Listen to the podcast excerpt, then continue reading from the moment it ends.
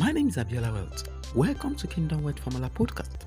Today we continue our teaching series caption Inheritance, Understanding, Building and Transferring Financial Legacy.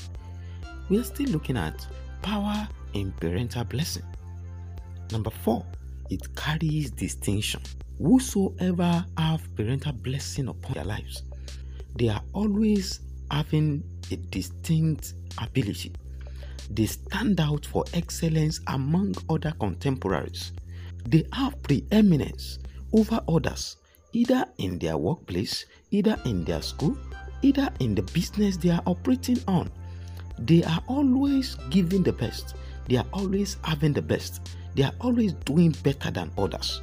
They have a distinct personality. Number five, it carries multiplication. There's a story of a man in the scripture called Jacob he was blessed by his father.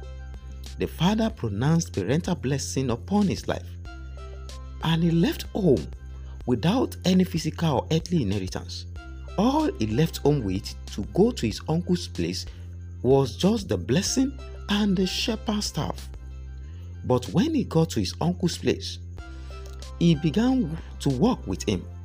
And in few years, the uncle testified that when he had come to him, things have changed. He has seen, the uncle said, I have seen that the Lord is with you.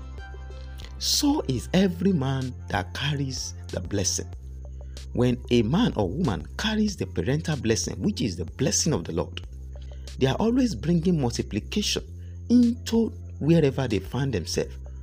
Either they are working for someone or they are working for themselves there is always a multiplication ability in their lives. And do you know that even this Jacob, by the time he will be leaving his uncle's place back to his father's house, he has become a prosperous person. Multiplication took place in his life. That is what happened to a man that carries parental blessing. They carry multiplication. We continue from here tomorrow. God bless you. Stay connected.